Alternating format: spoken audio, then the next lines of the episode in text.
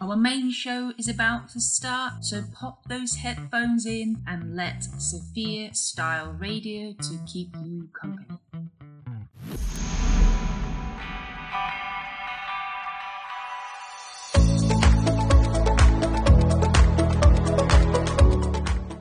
Love Thy Body Project, home of female empowerment.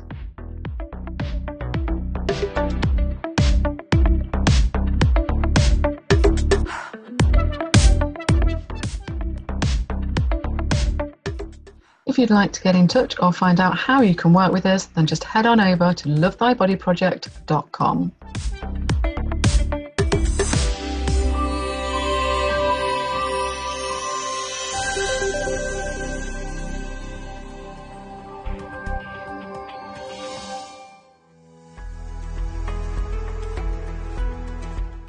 Enjoy non-stop music from original female artists only on Sophia Style Radio. Find out more on all the W's, sophiaandi.co.uk. Search under our playlists and artists.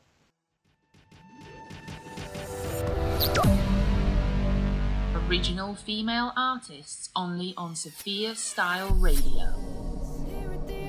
Of reason, are we the only dreamers ever to come this way?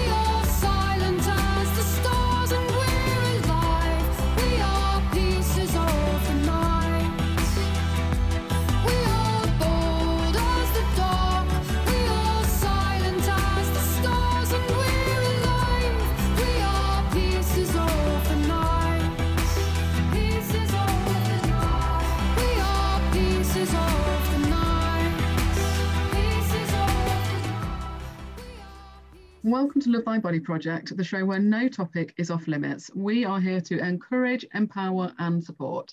Today, you've got myself, Laura Bland, and the very gorgeous Serena Novelli, and together we are two thirds of Love Thy Body Project. Our guest today is the very fantastic Jen Parker. And if you are a part of our community, then you will know who Jen is. because she is a huge part of what we do, particularly with our collaboration books. So, as well as being a contributing author to book two, Jen is also the person who sits behind the books and does all of our fantastic design work. So, she creates our gorgeous covers, she makes sure that all of our stories look fantastic so that what we're sharing, which are very sensitive topics, are done in a really beautiful way to honour the women that put their trust in us to share their stories. So thank you for coming on to the show with us today, Jen. For our listeners that don't know who you are, just tell them a little bit about yourself, but also why it was that you wanted to participate in our collaboration book that was such a lovely intro. I don't think I really need to say much more. Thank you. Um, so, yes, I am Jen Parker. Um, I spend most of my days with my business, Fuzzy Flamingo. So, I provide book production services and publishing services to um, people like yourselves, as well as self publishing authors, and um, I work with publishers as well. So, I work with books all day long. The reason I wanted to actually take part in the project is because body confidence is something I have struggled with for a long, long time. And I just wanted to put out there something that I would have wanted to read when I was a teenager, going through what I was going through. Because seeing that there's a light at the end of the tunnel can be really powerful. And the fact that I've come out the other side fighting and happy and never more comfortable in my own skin. I just wanted to show that it is possible to get there, even if you have zero confidence. Absolutely. And I know that that sharing your story in particular helped you a little bit in terms of family dynamics and your relationship with your with your brother in particular. Yeah. So there were elements with your story that he didn't actually know about and being able to participate in the book opened up that channel of communication for the two of you and it wasn't a case of write the book and you know get it published and then throw it at him. I know that you sat down before it was actually published you talk things through with him and actually that's kind of it's brought a new dynamic to your to your relationship which i think is just fantastic to know that actually you know sharing your story can be a healing process internally.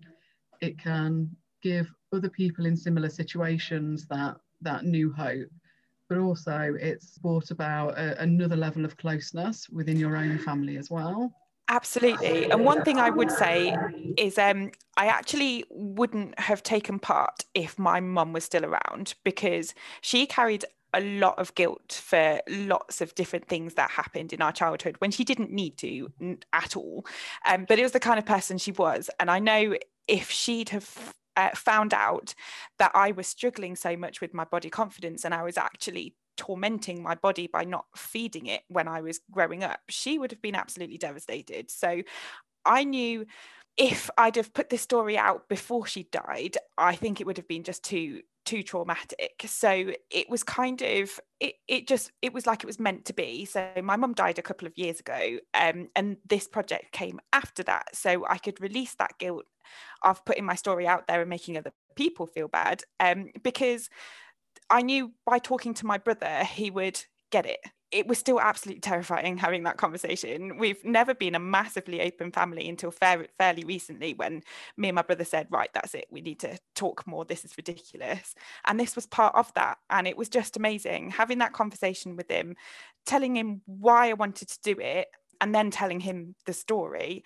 He was really shocked, but most of all supportive. And he was like, You absolutely have to put this out there. We need to stop this happening to other people. And he's got friends who have had similar things happen. And he was like, This has got to stop. So he's been massively champion championing the book and the project. And it, it was just so lovely. So let's let's talk then a little bit about your journey then for those that that maybe haven't read the book? For me i guess i mean i know you quite well anyway because we're we're quite close in terms of geographically. We've met several times we've worked together on lots of projects. And for me i kind of feel like there are three elements to your your journey.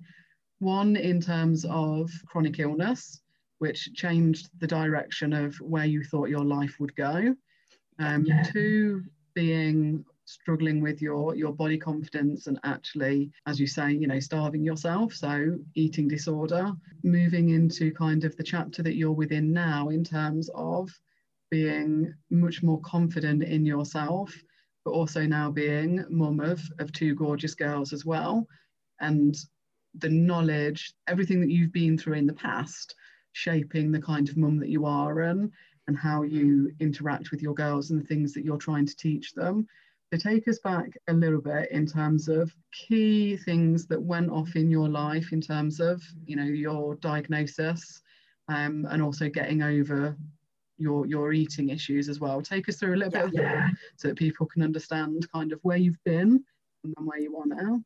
Absolutely. So um, it started with the eating actually there were a lot of things going on in personal and family life and it wasn't to do with losing weight initially um, for me that felt like a kind of happy after but i didn't think oh i need to lose weight i i carried quite a lot of puppy fat, but that's all it was. I wasn't overweight. I just had a bit of a tummy and I was sporty, so I had chunky thighs. But for me, at the age of about 11 it wasn't to do with the weight primarily. Um, i had very slim friends and i always knew that i was bigger than them but it wasn't a massive issue for me at that point for me it was to do with the control element and i only really realized that fairly recently looking back. Um, at the time i didn't know why i was doing it. It was just something that i wanted to do and it's something that made me feel good. So i started skipping my breakfast and then it progressed to skipping my lunch and it would be a challenge for me to see if i could get to dinner time without having eaten anything. And then it got to the point where I was about 14 or 15 and I got a TV in my own bedroom. And it got to the point where I found ways to skip my dinner by eating it, pretending to eat it in my bedroom and hiding it in my wardrobe. My room stank sometimes because I'd have to sneak out the carrier bags full of food at some point without anyone seeing. And sometimes there wasn't an opportunity for a few days. So it was really horrible.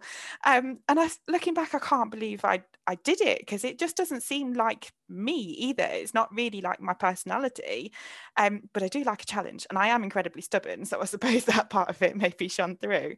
Um, but it got to the point where I was losing weight and people started to notice because it started fairly slowly with just skipping the occasional thing by the time it got to the point where i really wasn't eating for very long periods that was when the weight started to come off. So it was probably when i was 15 or 16 it started to get noticeable. I was still wearing the same size clothes because i didn't want my mum to worry by me suddenly starting to buy smaller clothes. I was still wearing the same school uniform, just tucking it in.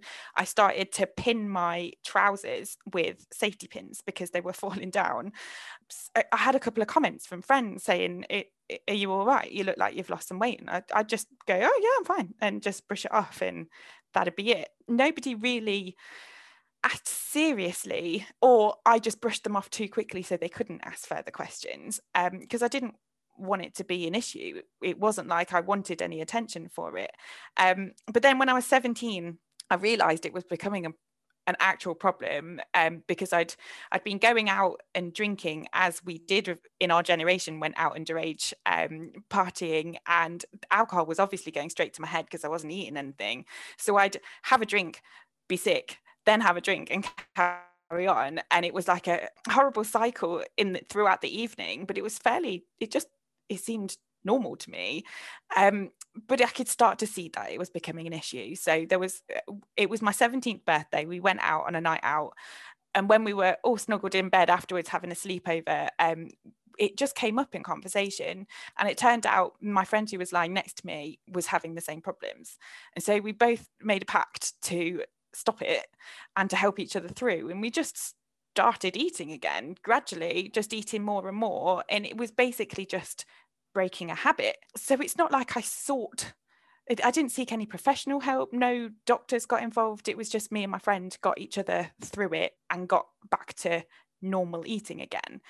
So that kind of was the end of that that chapter. But it's at that point that I then started really having body confidence issues because all of a sudden I was having to eat again that my weight started to change a bit, but not that much because I started to exercise more instead. I just wasn't happy, just really wasn't happy with my body. And I was always trying to hide it and trying to hide away, always thought I was overweight. The person I saw in the mirror at that point was huge. and I wasn't at all. I was a size 10, um, slim, all I could see was an overweight person and I had to do something about it, um, which just seems ridiculous. And then throughout university, I, I exercised a lot and got fit and healthy and felt good in myself, but still could only see this overweight person in the mirror. And then when I went traveling after university and before starting my career, that was then when the chronic illness diagnosis happened. Um, I had lots of joints swelling up and had done for quite a while, um, but my fingers swelled up to the point where I couldn't use my right hand. Um, and I thought, hmm, I need to actually do something about this. So when we landed in Australia, went to the GP who took one look at my fingers and said, I know what it is and you're not going to like it. And he sent me to the rheumatologist who then diagnosed me with um, types of arthritis. So I have ankylosing spondylitis, which is inflammation of the spine and the pelvis. I have psoriatic arthritis, which is basically all my other joints, um, plus the skin condition psoriasis. Um, and I was later diagnosed with fibromyalgia as well, which is a similar problem, but in my muscles. So that then changed everything because it halted the career I wanted to, to go into. I wanted to go into the police and I wasn't even allowed to apply. But then they also put me on a really long course of steroids while the other medication kicked in. And the steroids for me made me so angry. They made me a horrible, horrible person. And I was living with my now husband and his best friend in Australia at the time. And they couldn't deal with it. Their way to deal with it was to ply me full of food because it turned out carbs made me calm down. So when I was feeling irrationally angry because the steroids had just made my blood boil, um, crisps and takeaways and all of the things you should made me feel better. And so I put on two stone in, in the course of four weeks. It was insane. That was how much I was eating. And just ate and ate and ate my body weight just fluctuated so much over the next few years because before I got back from traveling, I sorted my weight out and I was all right. Um, but every time I went back on steroids, my weight would just inflate again. And then it got to the point where it just steadily, steadily started to creep up until I did end up overweight for my size. It kind of hit me when I had my first midwife appointment um, when I was pregnant with my first baby because I got on the scales and she had to have a conversation with colleagues to discuss whether they should treat me as just overweight or obese because I was absolutely on the borderline. And that for me was a huge slap in the face because weirdly having only seen an overweight person in the in the mirror i was still seeing that same person so the person i was seeing in the mirror wasn't getting bigger I was wearing stretchier clothes to kind of fool myself into thinking I was still the same clothes size when I definitely wasn't. Uh, but I just couldn't, I couldn't see it. And looking back at photos, I'm like, oh, yeah, how could I not see that? It's weird. So then I wanted to do something about it. So I wanted to get healthy, not necessarily losing weight for aesthetic reasons. I felt guilty carrying my first child and being overweight. I remember going for my first scan and thinking, oh, will they even be able to see the baby? It was that it, oh, those thoughts were running through my head and i was like i don't want my children to grow up in an unhealthy lifestyle that i was living in so i wanted to change it so i changed my lifestyle i lost four stone in seven months after my eldest was born but I still had body confidence issues and it was ridiculous. I was back to the my what I would call my normal weight. Um, I was back to being a size 10, um, really happy with my clothes size, but everywhere I looked, I was just like, oh, there's loose skin on my tummy. I'd had a C-section and the overhang was just loose. I'd breastfed my eldest, and so my boobs were different and I, I just couldn't couldn't deal with it. I felt horrible. Um, and that was weirdly when I came across Anna, part of the Love Thy Body project, um, because she wrote a book called Stretched, which was about um, postpartum body confidence. And it just seemed to come at the perfect time. So I worked on that book with her. I edited it and designed it, and it it just completely changed my perspective. And then within weeks of that book, I also worked on another body confidence coach's book. And between them, those two books just made me think, why? Why am I looking at myself like this? Um, and one thing in particular that Anna said was if you said what you're saying to yourself to your children, would it be acceptable? I was like, absolutely not. Why is it acceptable for me to talk to myself in that way? That is when it changed. And that just changed the course of my thinking to make me want to improve my mental health and my confidence. And it, but it's been very enjoyable at the same time. Mm-hmm. I think there's so many things that we could touch on there and talk about, but I think I, I love the final point because in terms of, you know, if you if you spoke to your children that way, is that an acceptable way to treat them? No, it's not. Would you contemplate speaking to your best friend that way? No, you probably wouldn't. So why do you speak to yourself in that way with all those negative words and that hatred and that dislike and everything? And it is about a shift in perception and understanding that actually you're worthy of love and you're worthy of respect and you're worthy of all the things that you want in life, but you have to give them to yourself as well as expecting other people to respect you and love you. So sometimes it has to start within before we can get it from, from somewhere else. But just going back to your 17th birthday, so the, the kind of the turning point within your your eating habits at that point. So you and your friend kind of made a pact to support each other mm-hmm. to get back into normal eating and things what would you say to someone else who might find themselves in a similar position? Someone else that's maybe trying to have control of something in their life or that is trying to change the way they look because they don't feel good enough or lovable or thin enough or whatever it might be. What kind of piece of advice would you offer them to help them get out of that circle? The, the first step is talking, and that's what I hadn't done my 17th birthday was the first time I'd told anybody what I was doing. And the fact that that was the beginning of me stopping doing it just shows how powerful talking is. It obviously needs to be someone you trust. Um, people won't judge you. I think that is the the reason why I hadn't told anybody because a I didn't want anybody to make me stop because I didn't want to stop at the time. You have to be ready to do it. It's like it's it's like an addiction. Um, you have to be the one who's going to stop it. Someone can't force you to stop. It's not going to work. So you have to be ready. When you're ready, talk to someone. It's just the most powerful first step. Brilliant. So, on that note, we are going to take a short break for some music, but don't go away. We will be back very soon and we'll be continuing to talk to Jen.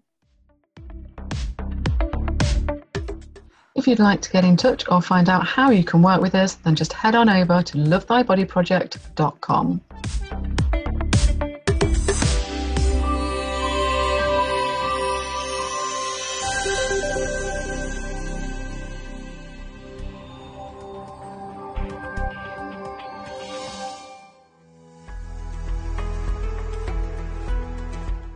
Enjoy non-stop music from original female artists only on Sophia Style Radio.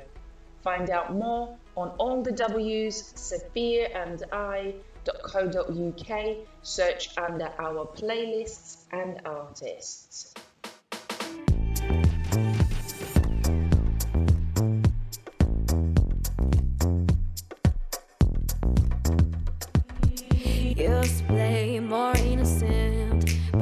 Just got me lost and even more alone. Then you came and even since can't get you off my head or even off my phone. Silhouette in the eight-way glow, little closer, moving in slow, whispering words I already know. Tonight I don't wanna ever get home, so I love you crazy.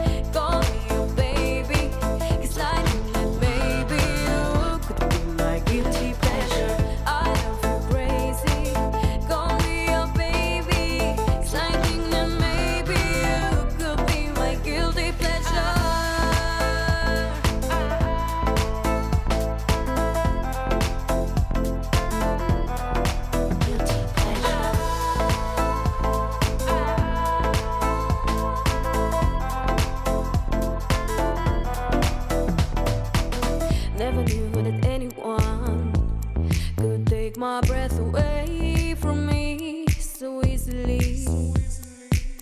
Can walk away or run. It's honestly mystery. Watch it did to me. Silhouette in the eight way glow. Little closer, moving in slow, Whispering words I already know. Tonight I don't wanna ever get home.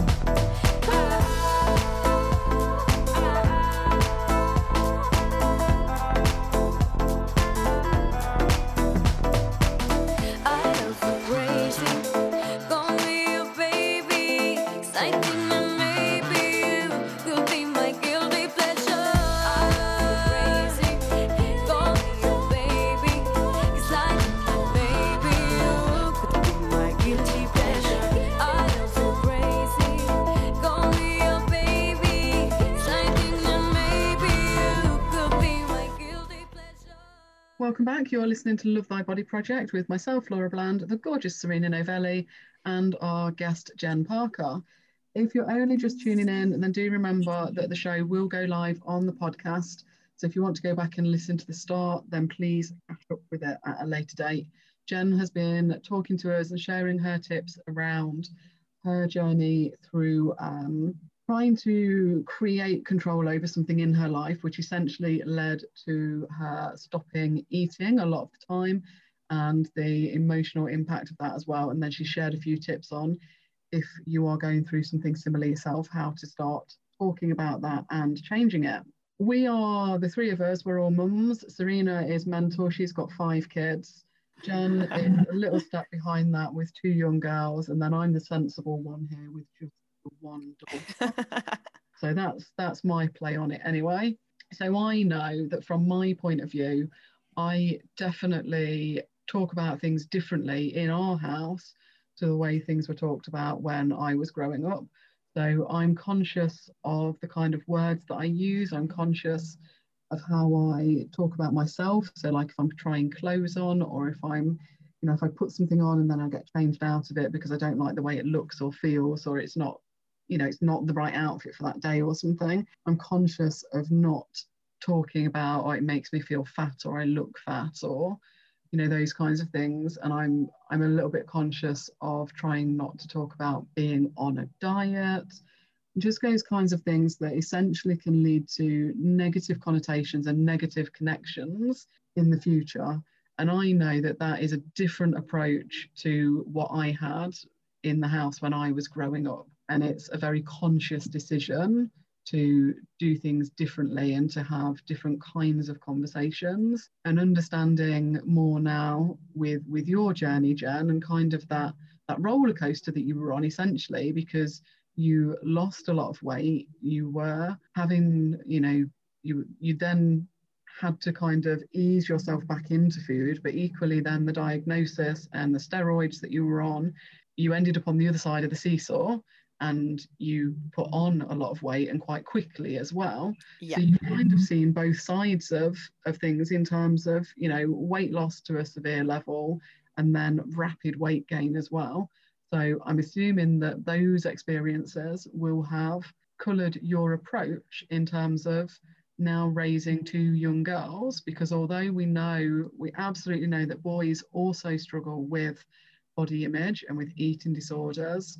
That's not something that I can talk about because I don't have that experience. Serena, I know obviously you've got boys as well as girls, so maybe that's something that you can touch on a little bit in terms of, you know, how you parent boys as well.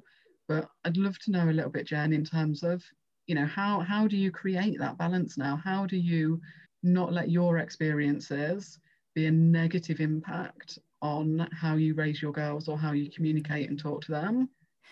Um, it's it is tricky, and it is something that I am really conscious of. And what what you said really resonated me. Is a lot to do with language.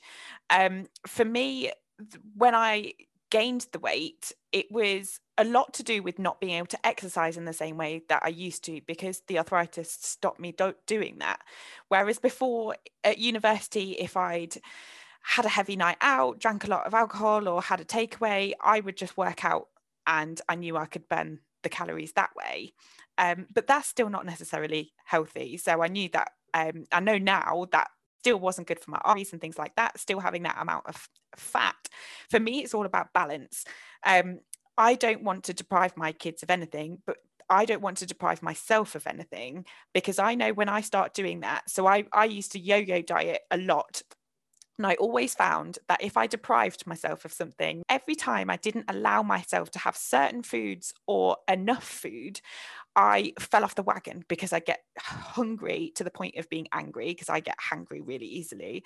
Um, and then I'd fall off the wagon and then punish myself for falling off the wagon by eating. And then I'd end up bigger than I was before. And so dieting never worked for me. So for me, it had to be a change of lifestyle. So I don't uh, nothing's off the table. It's just in moderation. So if I have a big fatty takeaway, um, the rest of the week is going to be a lot more healthy and in more balance.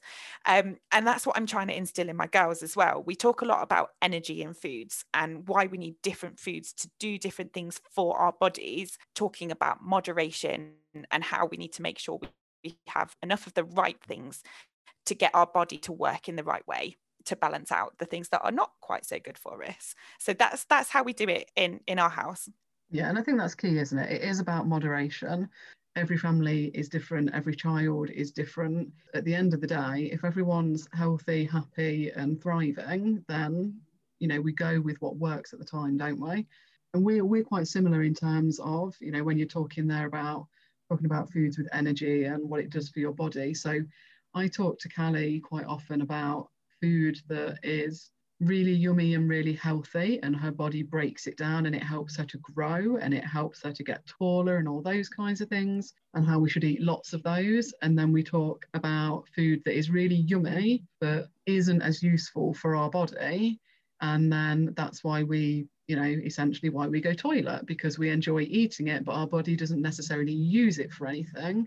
So those are the ones that we eat a little bit less often and then we talk about the fact that because we eat those a little bit less often, we get to enjoy them more when we do have them because yeah, it's yeah. an everyday staple. It's not something that is just a given all of the time. So it is about kind of moderation and it is about, you know, we're trying to encourage choice. Yeah. And I think you guys will probably have seen this with your own children, but when children are young, they're very good at self moderation. So I could give perhaps not as much now. So Callie's almost nine, but when she was younger, I could give her a chocolate bar or something or a packet of sweets, and she would eat part of it or a few of them, and then she would just say, I've had enough, and she would put the rest in the fridge. And it wasn't ever that kind of, oh, now it's open, I must finish it. And that's the kind of the habit that we form as we grow older. That's kind of the habit that we get into that ends up where we we overeat mm-hmm. because we feel like we've got to have it all and then we end up like feeling sick or bloated or really tired. I think it's right though isn't it? You know it's when we're looking at you know life overall it's about a lifestyle mm-hmm. and balance doesn't mean that every day is balanced.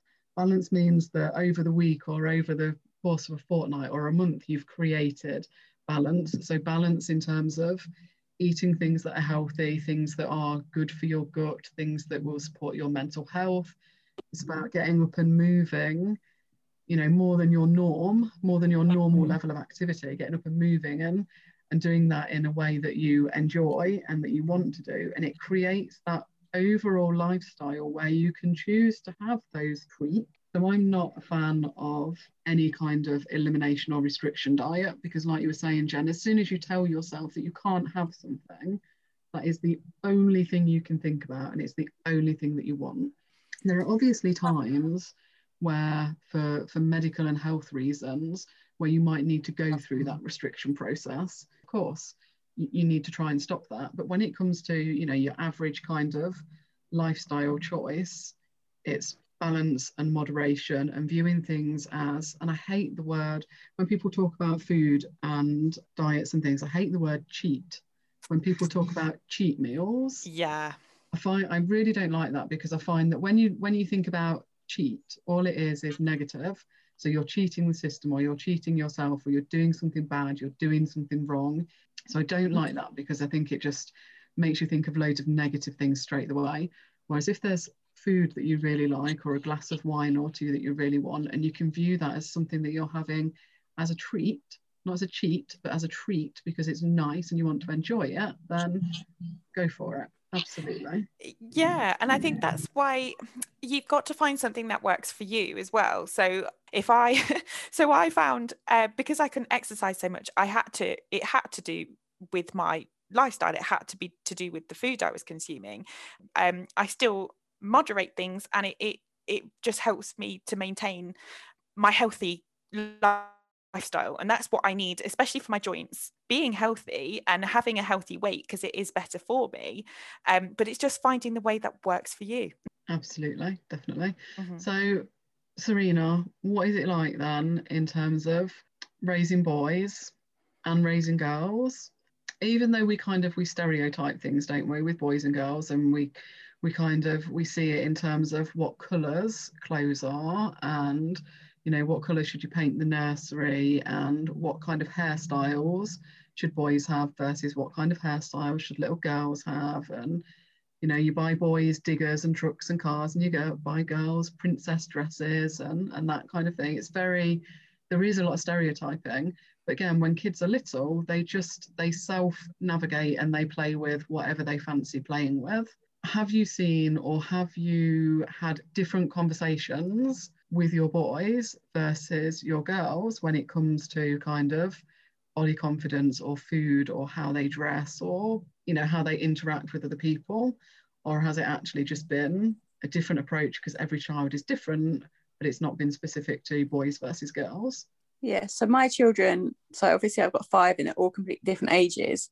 Um, Nathan being my first, I had to really work with him on how I did things. So he went through a phase when he was in his mid teens of where he thought he might want to be a girl. And so we had to go through this process of, I would never stop him from being what he wanted to be. So it was about supporting him in that process. And, and, and for me, it was it, it was a little because it's not something that I'd really seen as a, as a youngster, but also I wanted him to be happy. So we went through a process and and he's come out the other side of it. It was it was just a phase, but it was just talking openly and honestly. And the fact that he could come to me and speak to me about it and say, Mum, this is what I'm feeling, this is where I want to be, this is what I want to wear, made me feel like I must have done a good job growing up. Now my other two boys are younger now, they're and they've got two sisters that they predominantly grown up with. Their brother had moved out. So they've had the two girls. And my girls are very pro being who you want to be.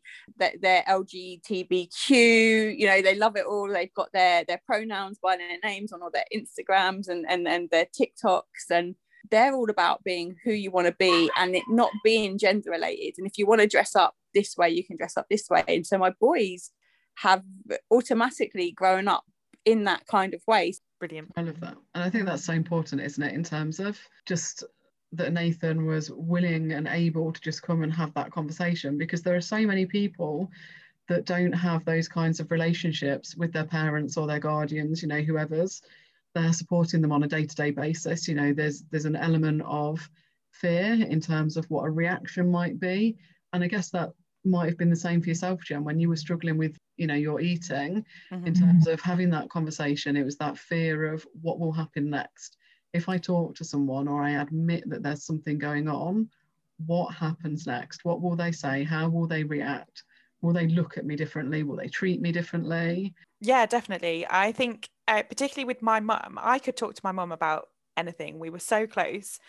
That was probably the most hurtful thing when I came out the other side and, and realized I'd never talked to her about this. Um, and I think the reason I didn't was because I didn't want to hurt her. She would blame herself because that's the kind of person that she was. She would think it was all her fault, and it wasn't. It was it wasn't anything to do with her. It was my choice. It was nobody's fault. It was just something that that happened. But I know other people who wouldn't have spoken to their parents for fear of retribution, like being punished for what they were doing, or just not understanding at all. Whereas my mum would have totally understood. But those conversations are so important that's what I want to instill in my girls as well let's just talk about this and it can be really helpful.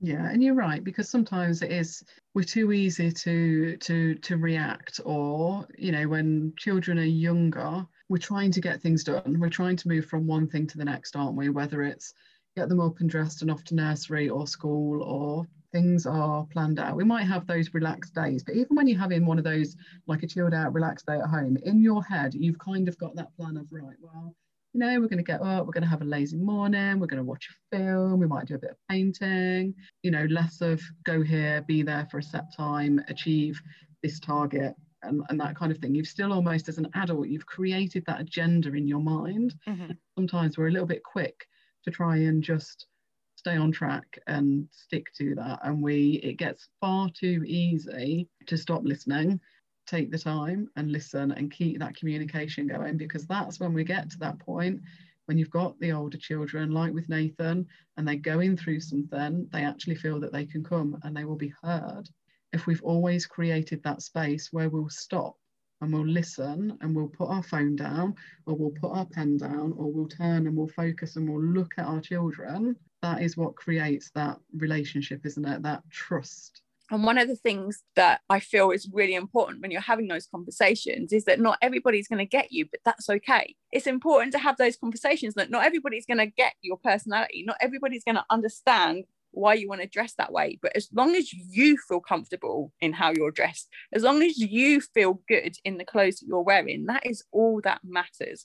Nothing else matters as long as you are feeling good. Because when you're feeling good about yourself, that's when you shine your best and that's how you can support and help other people. It's what it's all about though isn't it? It's saying it's like you say it's not being too pushy but it's also setting the right kinds of boundaries and mm-hmm. then it's still encouraging that individuality. So we're going to take another quick break for some music. Don't go away and we will be back very shortly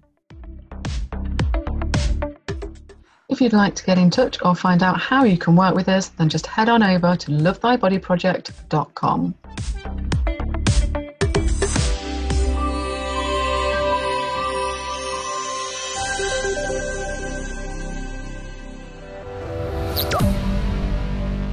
Original female artists only on Sophia Stel Radio.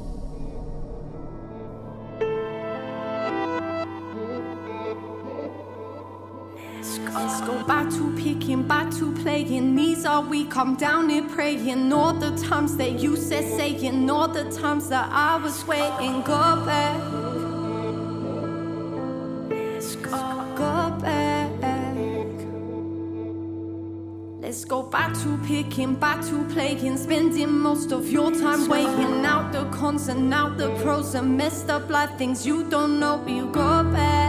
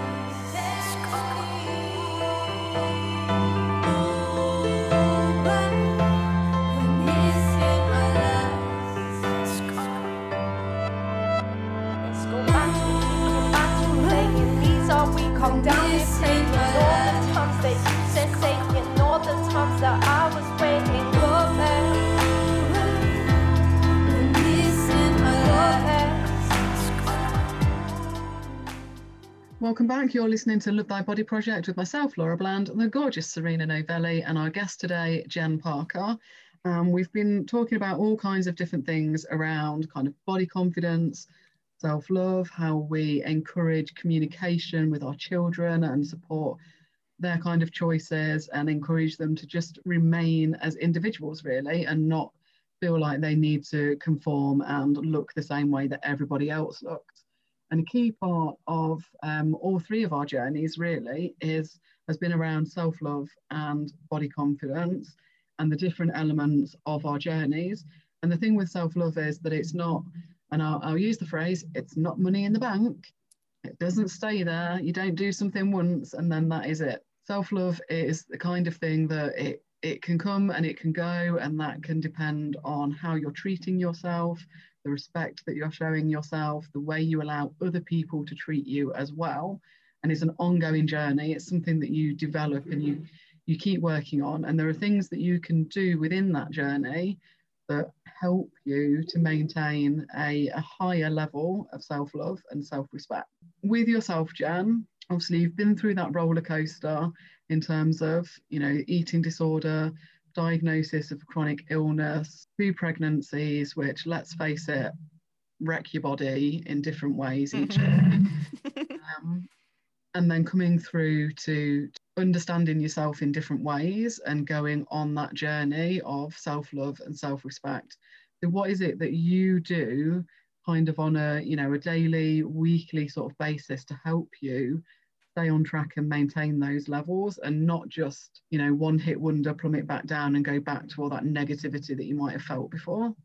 yeah, it would be so easy to go straight back down there. And absolutely true what you say. It is something you need to keep on working on. So I keep, I, make sure I'm staying healthy. So it's not putting too much pressure on my joints. But that's all part of what I do to keep myself um, healthy, both physically and me- mentally. So, but also just keeping on um, being part of communities like yours is just such a boost. When you see what other people are doing when you see other people going through struggles and that you're able to help them um, but also that you have somewhere to go where you can say if you're having a struggle and you can get help to sort that out. It's just invaluable. And i think community is such a big part of it. Being able to keep talking. The other thing is with my kids because I don't want them to have body hang-ups like I did. Um, I want to be open and honest with them. So um, I've got a bit of a wobbly tummy. Um, even at my slimmest, I've had two C-sections, so there's always going to be a little bit of something there.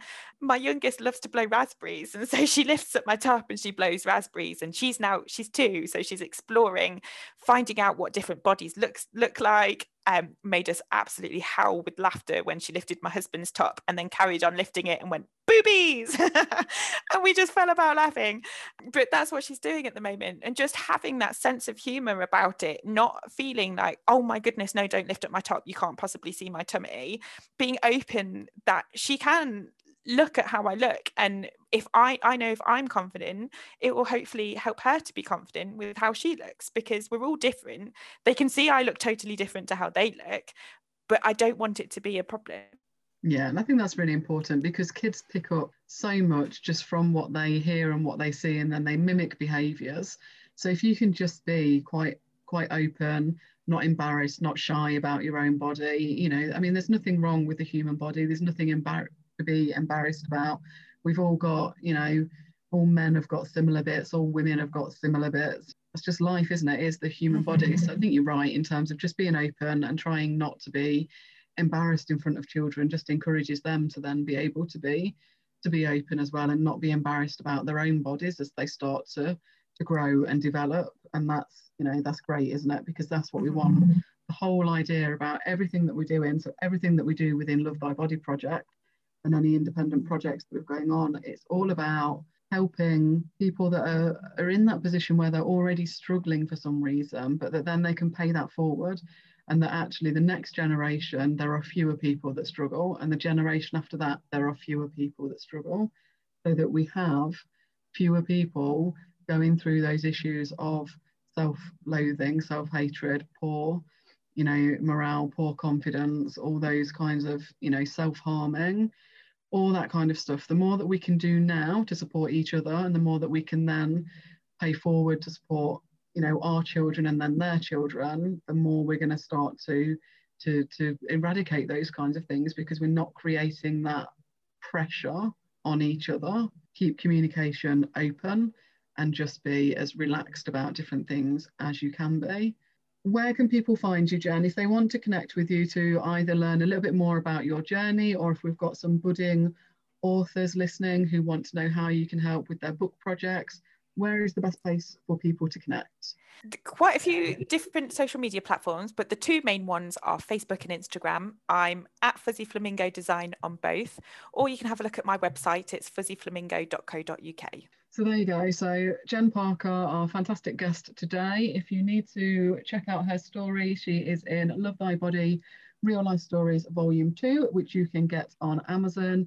And if you want to connect with Jen directly, obviously go track her down on the social medias. And if you're not part of the Love Thy Body Project community, then get yourself over to Facebook, give us a search and join the group for more support with your journey. And we will be back again next week with another show. Thank you very much. If you'd like to get in touch or find out how you can work with us, then just head on over to lovethybodyproject.com.